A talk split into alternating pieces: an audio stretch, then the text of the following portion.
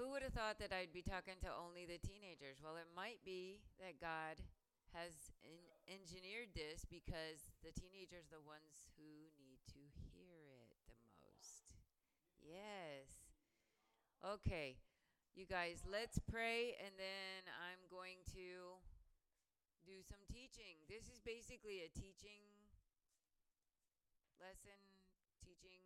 So feel free to ask questions. Speak up, okay? All right.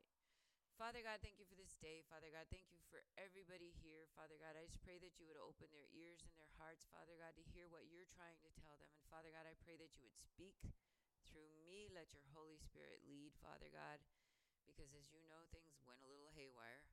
Um, we just thank you, Father God, and we give you all the glory and honor and praise. In Jesus' name, amen. So, last night, I was trying to type up my sermon, right? I was getting ready to print it. And guess what? The program I was using to type it crashed. I lost the whole thing. So, as you can see, I never do this, but this is what I'm using today my notes, okay? So, and um, this morning, my message is Psst. Guess what I heard? What do you think that means? Right. I'm going to teach on gossip and how it can destroy relationships. But I also want to, yes? It is for the boys. Hey, I have sat at the table and heard the boys talking about things that were totally inappropriate many times. So, yes, it is for the boys. All right. So, I also want to teach not this week, but probably next week and maybe a couple of weeks after, you know, a couple weeks after that. It's going to be sort of like a little s- series. It may be only one or two, and it's going to be every other week. But next time, I'm going to teach on the power of the tongue and how using it the wrong way, this ties in with what Taya had to say as well, um, can seriously destroy relationships. Um, and as well without gossip at all. Just using your tongue can destroy a relationship. It can it can actually, um, with people who are not as strong as we are, it can actually tear them down and make them feel pretty destroyed and shamed as well. Um, first, though, because I want to give the definition of gossip, because I have to be honest, uh, my understanding of gossip was not complete. So, in the Webster's Dictionary, gossip says number one, idle talk or rumor. Idle talk or rumor. So, it's not just talking about other people, but it's just idle talk has no value or no meaning, okay? I'll get to that. Um, especially idle talk or rumor, especially about the private affairs of others. Okay? Something that's nobody else's business. Number two, a person given to such talk is called a gossip. Number three, to relate or spread gossip. Now, the biblical definition of, definition of gossip, I had to kind of pull it together from what I found in the Bi- Bi- Bible dictionary and and that, but it's it said gossip, betrayal of a confidence. When people spread secrets, whether true or false, they are engaging in gossip and are to be avoided. A trustworthy person, person will keep the matter to the self. In other words, a person given to gossip is not considered trustworthy. Actually, the word says gossip is, whether what's being said is true or not, a sin. Okay? Um, and Matthew, in Matthew, let me tell you how gossip can, first, let me tell you how gossip can kind of hurt people. When I was a teenager, I wasn't the smartest tool or the sharpest tool in the shed about everything. Um, and I Okay, so here I let's put it this way I had a reputation as a slut before I'd ever been intimate with a man. Okay? And people didn't want to hang around me. And it hurt me when I heard people talking like that about me because it wasn't true. I may I mean it may have seemed to them that it was true because they probably put something together that wasn't there. But it hurts, okay, when you talk about people. It hurts. Um, Matthew 12, 33 through 36 says, either, may, uh, oh, uh, the Bible, I wanted to say too that the Bible also talks about our, how our words reveal our character. Okay? Um, Matthew 12, 12, 33 through 36 says, either make the tree good and its fruit good, or make the tree bad and its fruit bad. For the tree is known by its fruit. So, is what comes out of your mouth fruit or vinegar? You brood of vipers, how can you, being evil? Now, Jesus is speaking to the Pharisees here. How can you, being evil, speak what is good? For the mouth speaks out of that which fills the heart. Okay? Now, even though we are not the Pharisees, we are saved, we still have bitterness and dark thoughts. And out, out of those thoughts, those thoughts come, come out of our mouth. So, verse 35 says, The good man brings out of his good treasure what is good, and the evil man brings out of his evil treasure what is evil. But I tell you, and this is important, everybody needs to hear this. I tell you, every careless word that people speak, they will give an accounting for it in the day of judgment. Okay? This is Jesus speaking. In other words, every word we speak we'll have to account for when we when we go to the judgment seat. Now don't get me wrong.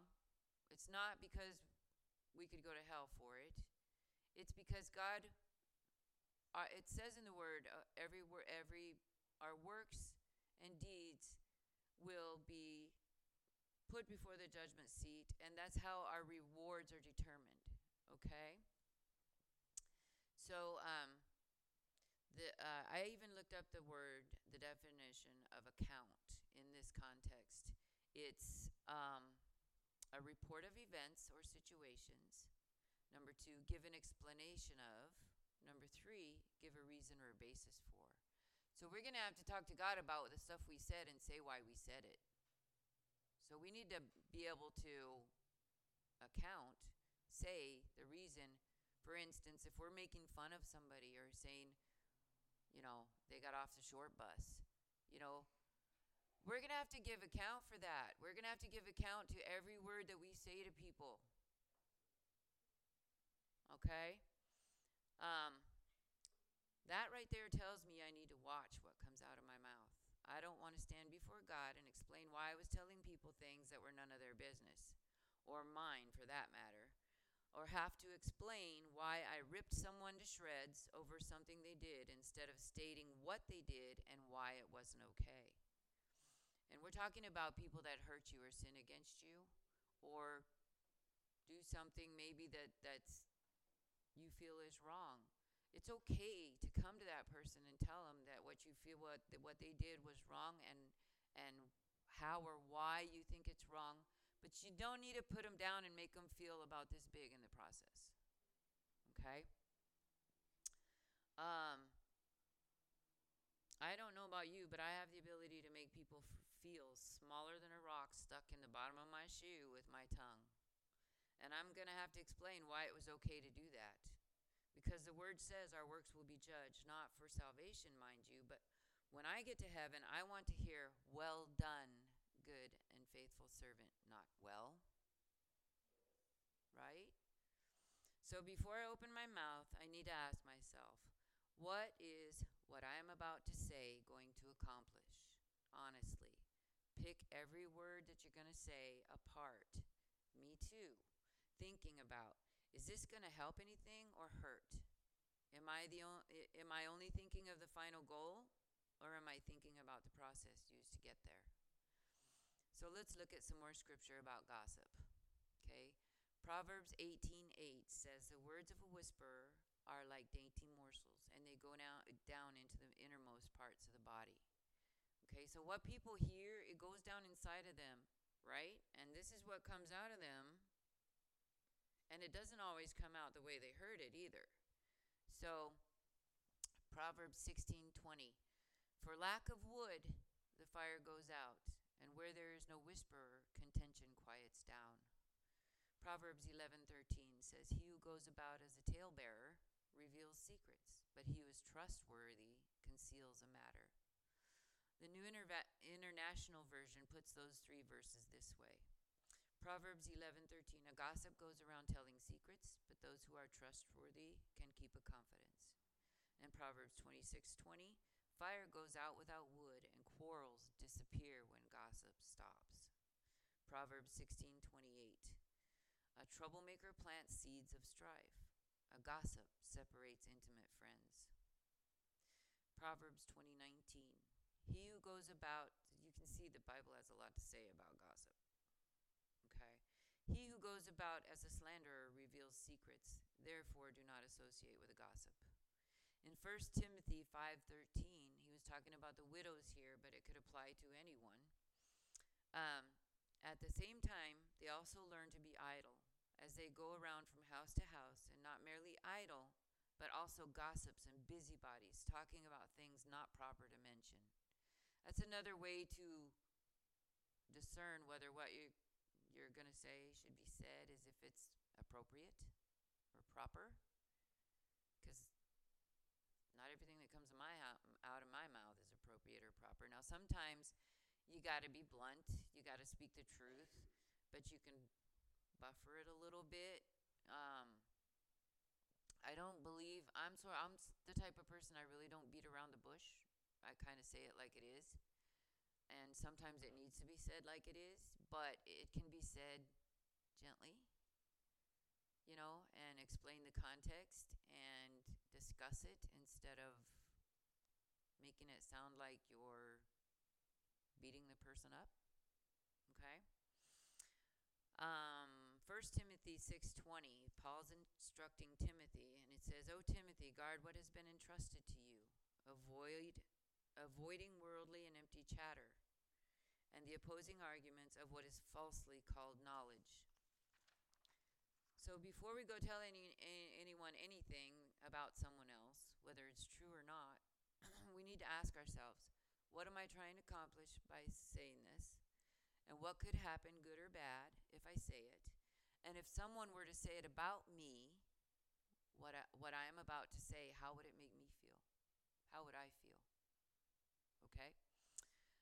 Is what I'm saying going to help the person I'm talking to or about? Um, am I trying to make myself feel better? What is the reason for me opening my mouth in the first place? Am I trying to make myself look good by putting others down? What's what's your motive here? Because the motives, God look at, looks at our hearts and our motives. Okay? And we can't hide it from him. So,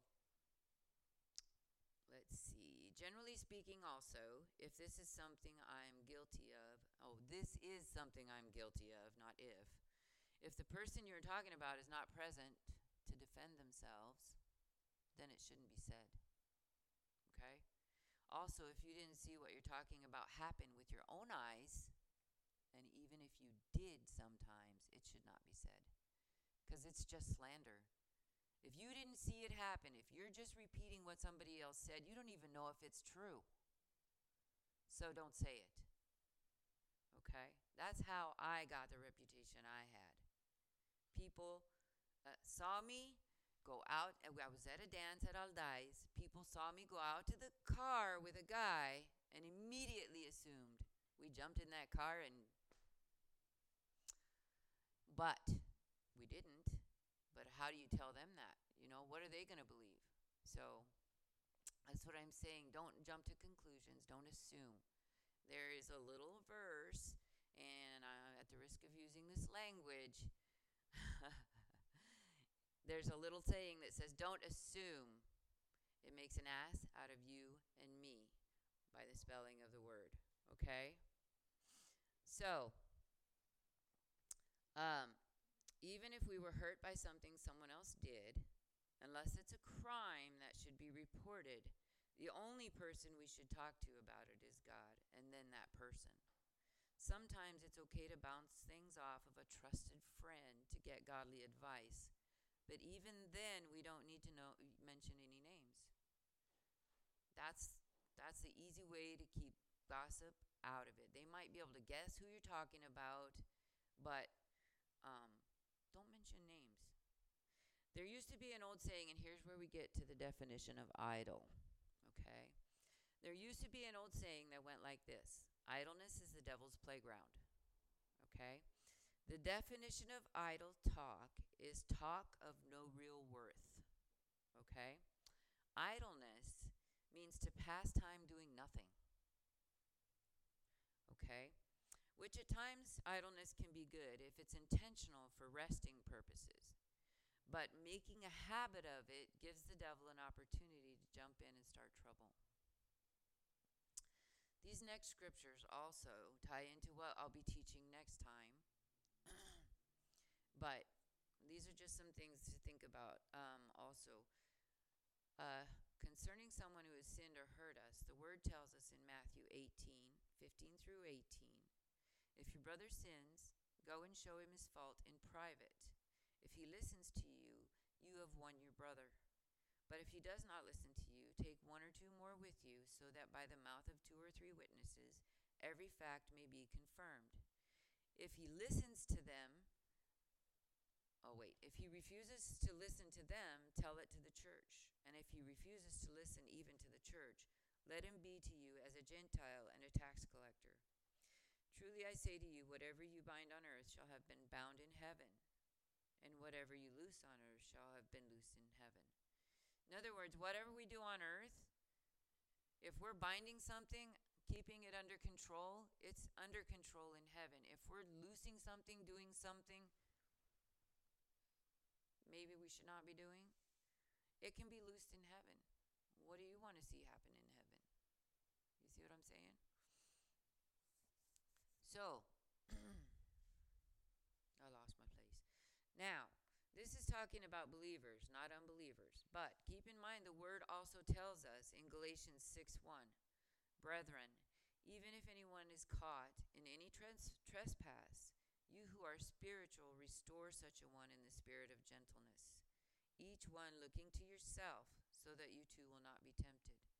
In other words, we need to be gentle with other people when we're correcting them because chances are we've done the same thing how would you want to be corrected for it? Taya talked about that as well. When we when we're when we're correcting someone, gentleness, and we're going to get that to that too, because I looked up some of the other words in the in in in the dictionary, but but it also says looking to ourselves so that we won't be tempted, or as I'm saying, because we've probably done it. Galatians 6 4. But each one must examine his own work and then he will have reason for boasting in regard to himself alone and not in regard to another. We're also taught in Romans 15 1 through 7. Now we who are strong ought to bear with the weaknesses or the ignorance of those without strength and not just please ourselves. Each of us is to please his neighbor for his good, so long as we're not sinning in the process for his neighbor's good, to his edification. For even Christ did not please himself, but as it is written, the reproaches, of those who reproached you fell on me. For whatever was written in earlier times was written for our instruction, so that through perseverance, excuse me, so that through perseverance and the encouragement of the scriptures we might have hope. Now may the God who gives perseverance and encouragement grant you to be the of the same mind with one another according to Christ Jesus. So that with one accord you may with one voice glorify the God and Father of our Lord Jesus Christ. Therefore accept one another, just as Christ also accepted us to the glory of God. This scripture will also tie in with the next message I'll be doing in two weeks. I'm going to end with this scripture, okay? It's something to think about through the week next week because it really, really ties in. It's First Thessalonians, and I'm sorry if it was short, guys, but like I said, my sermon got deleted. So, deleted. Okay, First Thessalonians 5 12 through 18.